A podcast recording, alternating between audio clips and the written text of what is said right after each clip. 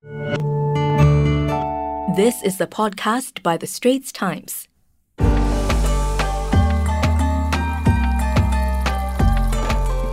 Hello, everyone. Welcome to the Speaking of Asia podcast by The Straits Times.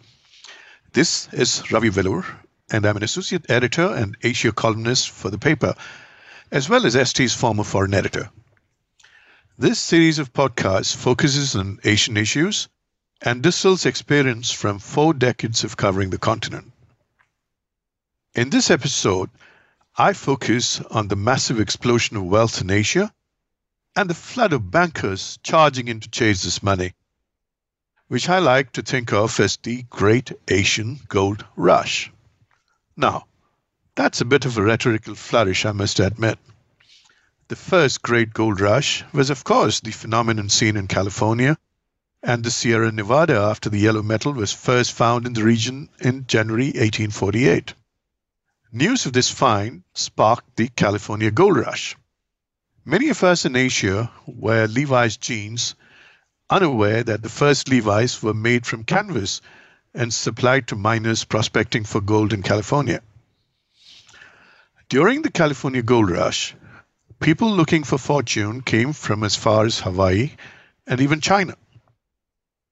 More than 170 years later, the boot is on the other foot, so to speak.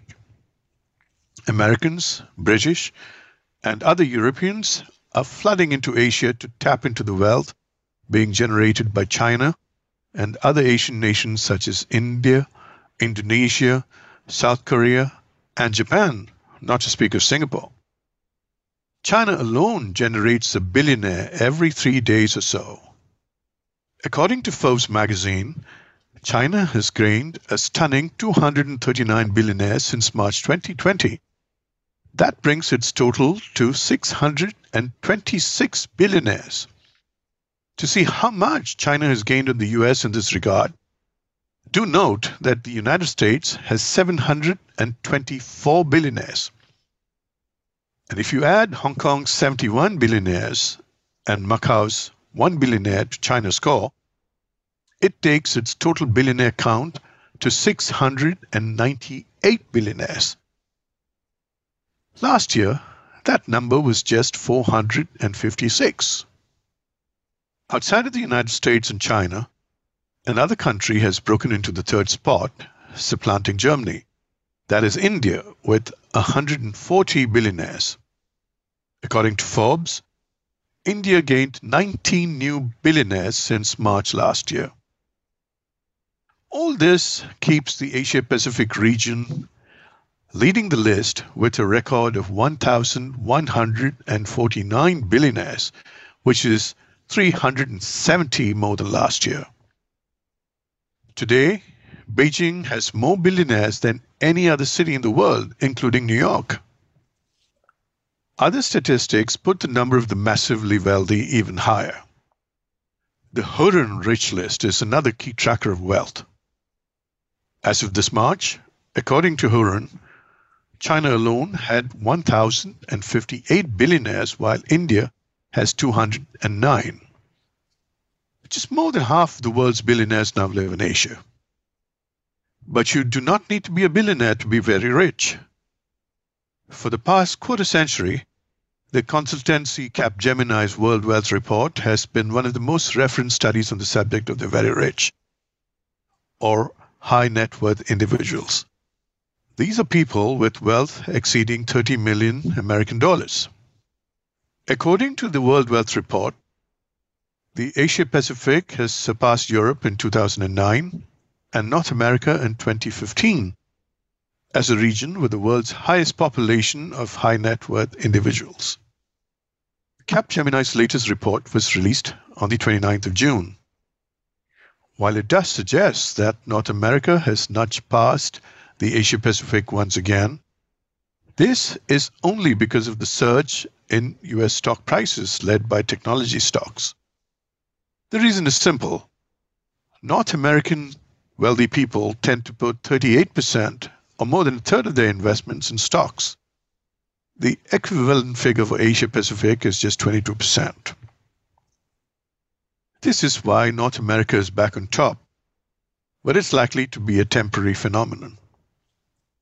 As you know, the US equity markets benefited from the $2 trillion of government stimulus packages and the Federal Reserve's announcement of unlimited quantitative easing.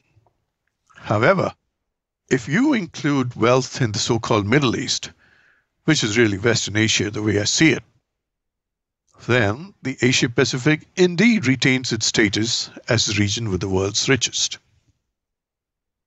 UBS, the biggest Swiss private bank, was one of the earliest to catch the trend and respond. Edmund Koh, the Asia Pacific president of UBS, tells me that in the year 2020, assets managed by his bank out of Asia rose by 110 billion US dollars. More than a third of UBS's first quarter global profit before tax was made in the Asia Pacific. That translates to about 900 million US dollars. We are not talking of loose change here, but really serious money. All of this is feeding a huge rush from other global institutions to manage this wealth. And this is why I see a reversal of what took place in mid 19th century California. Take Citi, the New York headquartered financial services giant. This year, it got a new CEO when Jane Fraser, a former McKinsey consultant, was named to the position. Within 46 days of taking over, Ms. Fraser announced a new strategy for the bank that will see it exit much of its consumer banking business in Asia so as to focus on managing the money of wealthy Asians. Citi already ranks amongst the top wealth managers in Asia with around 300 billion American dollars in assets under management. And that's after a record year for regional net new money flows. Now, it is reaching for more. Or take HSBC, whose full name is Hong Kong and Shanghai Banking Corporation. It was set up in 1865 to finance trade between Europe and Asia. Like Citi, it has plans to bulk up its wealth management unit, although it is not giving up its consumer franchise. HSBC Chief Executive Officer Noel Quinn sees wealth management as a steadier source of revenue than lending and trading. To boost its push into Asia, it is planning to hire more than 5,000 new wealth planners over the next three to five years to grow its Asia business. A lot of HSBC's focus is on China, whose number of millionaires have forecast to double in the next five years, according to the bank's projections. And it's a similar story at Standard Chartered. HSBC's regional rival. Like HSBC, Stanchart is also headquartered in London, although it makes most of its money in Asia. According to the South China Morning Post, Standard Chartered is seeking to double the size of its business serving affluent clients in Asia. It plans to hire or promote 3,000 relationship managers and wealth specialists over the next five years to cater to the region's rising incomes. Unlike some competitors who are only aiming for the region's wealthiest, Stanchart is putting a significant focus on those who are slightly below the top of the pyramid, the so called affluent clients. These are customers with 100,000 to 125,000 American dollars to invest. Depending on the market, clients with between a million and 5 million US dollars are eligible for its priority private service, which offers a higher level of personalized solutions. And if you have more than 5 million, you can access its private bank. Analysts who follow these companies are positive on these moves. In the middle of June, Citi raised HSBC stock to a buy because it thought that HSBC's wealth business in Asia was underappreciated by the investing community. Citi estimates that HSBC's Asia wealth business alone could be valued at 72 billion to 96 billion American dollars, or as much as 75% of its market capitalization. Now you see the logic of what Jane Fraser is doing at Citi. The list is long and it's lengthening. Big and small, Everyone I talk to has a story to tell about this rush to wealth. Deutsche Bank recently hired three former HSBC executives to join its wealth management arm in Southeast Asia.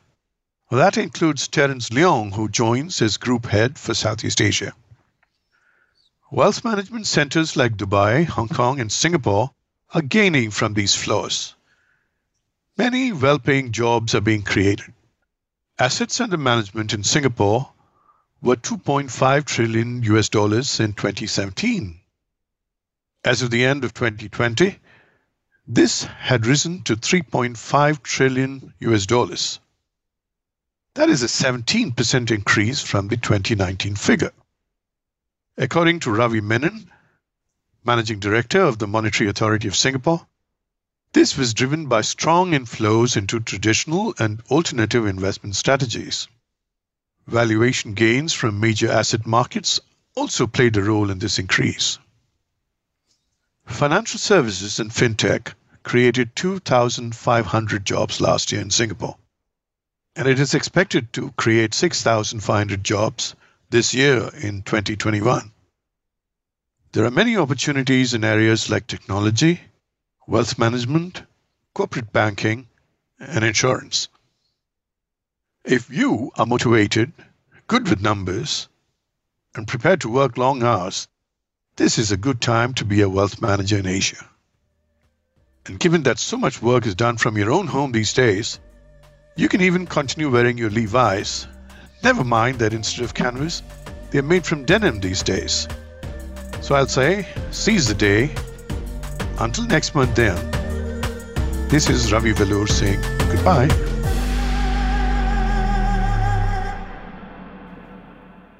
That was an SPH podcast by The Straits Times. Find us on Spotify, Apple or Google Podcasts, or streaming on Google Home. Do feedback to us at podcast at sph.com.sg. You can also check out more podcasts on various topics at The Straits Times, The Business Times, and Money FM 89.3.